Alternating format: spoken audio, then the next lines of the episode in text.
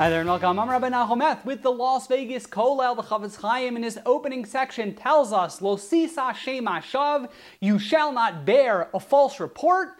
That is the second prohibition that a person violates when you speak lashon hara. When you speak lashon hara or rechilos, you violated the prohibition found in, in Exodus 23 in Sefer Shemos, Perek Chof Gimel. Lo shav, you shall not bear a false report. And speaking lashon hara or listening to lashon hara is a violation of that lav of that prohibition. Now it's fascinating. The time points out in his footnotes, and Rashi brings this as well, that that prohibition actually includes something more fundamental or more intuitive in terms of the language of the verse. And it's a prohibition for a judge who's presiding over a court case to listen to one of the litigants present their arguments without the other litigant being there. Now, if you stop and think about it, that prohibition makes a ton of sense. You're a judge, you're a dayan, you're adjudicating a significant case. It's unreasonable to assume that if you're presiding over a court case and you only have one of the litigants there, that you're not going to be biased or swayed to judge incorrectly if the other litigant, the other person involved in that court case, isn't present.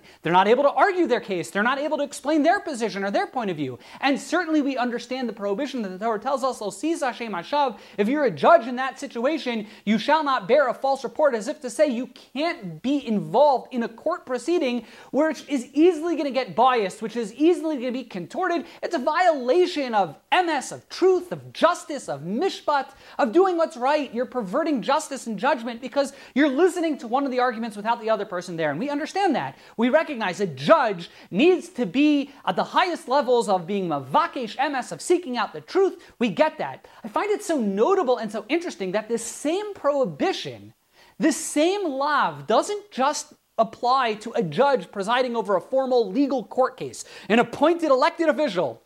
The halacha of lo sisa shema shav, you shall not bear a false report, applies to each and every one of us. Just like a judge sitting and presiding over a court case, each and every one of us, if we speak lashon hara, if we listen to lashon hara, we are lo sisa shema shav. We're bearing a false report. It's just as big of a violation of a corrupt judge who's listening to one of the litigants without hearing the argument of the other litigant Hearing or speaking Lashon Hara is just as same a perversion of justice. It's just as inappropriate as, and as incorrect as a judge listening to a court case without hearing the arguments, without being in the presence of one of the litigants.